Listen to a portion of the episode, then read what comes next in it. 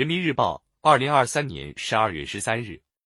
金台随笔：街头书香为城市增韵。李铁林。周末在街头骑行，远远望见一个红绿撞色的亭子坐落街边。走近一瞧，各种书刊整齐码放，橱窗中还陈列展示着不少珍贵的杂志创刊号，竟是一座修葺一新的报刊亭。询问后才得知，这座位于北京市朝阳区的邮政报刊亭经过改造，前不久重新营业，并邀请知名视频博主担任阅读推荐人，探索通过直播带货促进线上线下联动的运营模式。风格别致，模式新颖，小小报刊亭吸引了不少人来此阅读打卡。浏览亭中的报纸书刊，思绪也随着纸页的翻动而翻涌。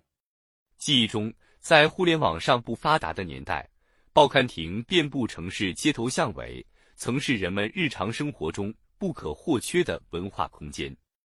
老人们在晨练之余光顾，买一份报纸，浏览新鲜资讯；上班族在通勤路上驻足，翻阅几本杂志，稍作休憩；学生们三五成群，传阅着排队买到的青春杂志、体育刊物。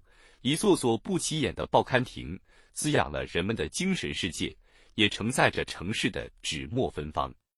时代的发展使报刊亭走到了十字路口。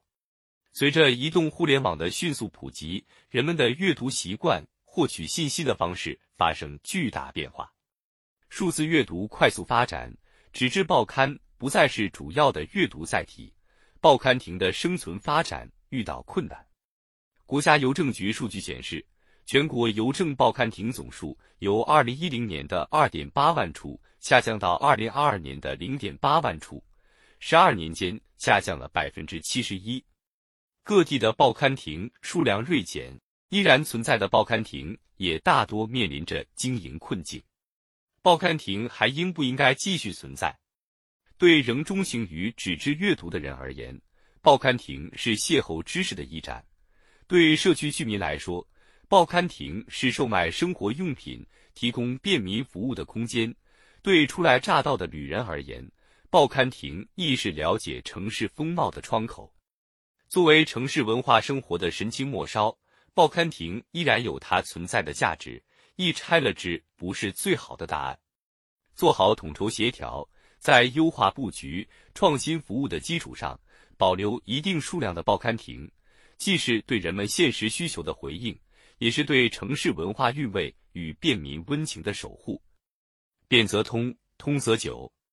重新找到自身的价值定位和生存之道，是报刊亭必须面对的时代课题。近年来，各地不少报刊亭踏上了转型发展之路。在杭州，一些报刊亭增设了众创公益直播间等数字服务平台。并为闲置物品循环利用以及各类文化惠民活动提供便利。在广州，报刊亭与餐饮品牌合作打造线下消费新场景，报纸加咖啡的结合成功出圈。在深圳，有的报刊亭化身种子邮局，在保留传统功能的基础上，探索文创产品经营等，顺应消费趋势，拓展服务业态，创新经营模式。努力实现经济效益与社会效益的同步提升，报刊亭才能在当代社会更好服务读者、传播文化。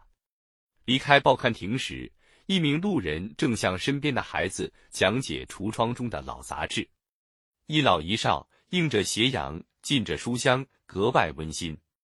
或许这正是文化生活的意义。改造升级后的报刊亭，留存书香，独具魅力。他所服务的读者也正将文化的种子播撒得更广。当前城市更新行动正有序进行，期待升级版的报刊亭焕发新生，让街头书香成为城市文化的别样风景。